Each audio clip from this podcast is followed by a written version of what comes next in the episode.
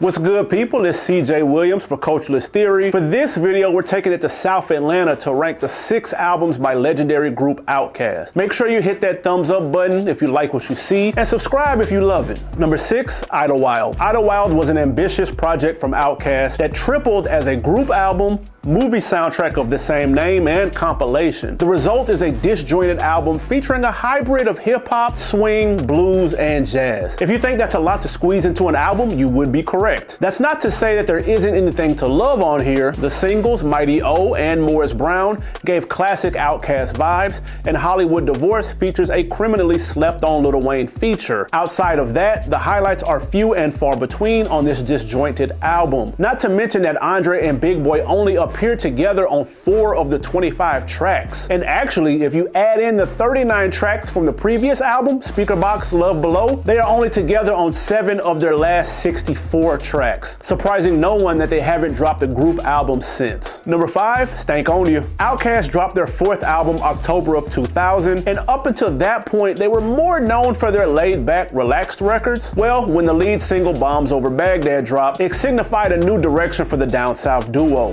Stankonia is polarizing amongst Outkast enthusiasts because of the up-tempo chaotic production that's sprinkled throughout the lengthy project. They had higher tempo records before, like Rosa Parks, but joints like Gasoline Dreams, Snapping and Trapping, and Question Mark went a completely different direction. For that reason, you normally see people who either love or hate this album. Regardless of what side of the fence you fall on, registers rung to the sound of 4 plus million records sold, thanks to arguably their most recognizable record, Miss Jackson. Andre describes Stankonia as a place where you can open yourself up and be free to express anything. Well, the Grammy winning experimental album fits that description to a T. Number 4, Speakerboxxx, The Love Below. The highly critically acclaimed double album from Outkast perfectly showcased the differences between members Big Boi and Andre 3000 while still remaining cohesive. By this time, Andre had been experimenting with a more melodic style while Big Boi was still relatively close to his more hip hop roots. Major props for Three Stacks, first off, as his side was an ahead of its time genre blend of pop,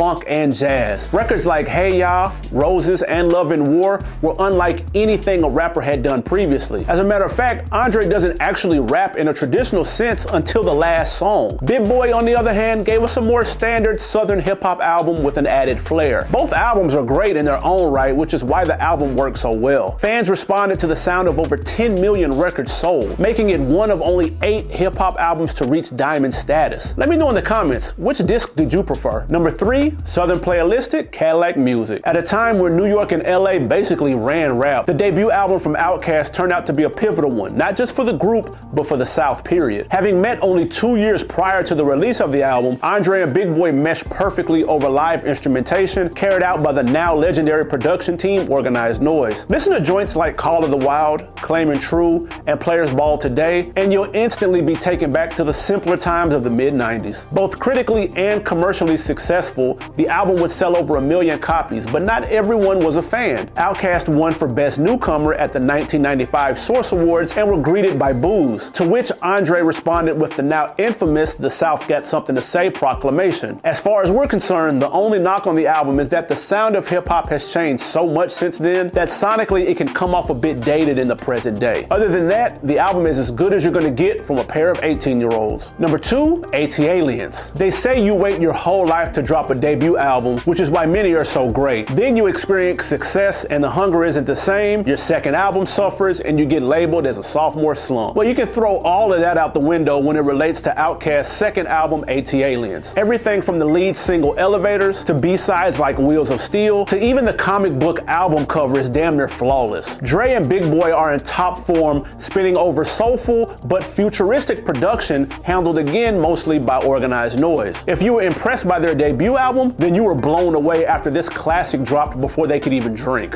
Number one, Aquemini. If you polled a thousand Outkast fans right now and asked them their favorite album from the legendary group, you'd likely get a 50-50 split between ATLiens and our number one album, Aquemini. One of the greatest southern rap albums of all time, the title combines the performer's two zodiac signs, Aquarius for Big Boi and Gemini for Andre. That wasn't the only thing mashed up as the album has influence of 70s funk, psychedelic rock, and of course, southern soul spread throughout. The duo handles most of the heavy lifting as features were kept to a minimum but were effective when used. Big Boi and Andre take turns taking off on records like Return of the G, Slump, and the title track Aquemini, with three stacks slightly edging Big out if we're keeping score. Regardless of which MC you prefer, it's undeniable the album is a classic, and in a race to this list number one spot, it beats ATLiens in a photo finish. That's it for today's list. Let me know what you think of the ranking below in the comments. Remember, like this video and subscribe to Culturalist Theory so you never miss a list. Until then, I'm CJ Williams. I'm out.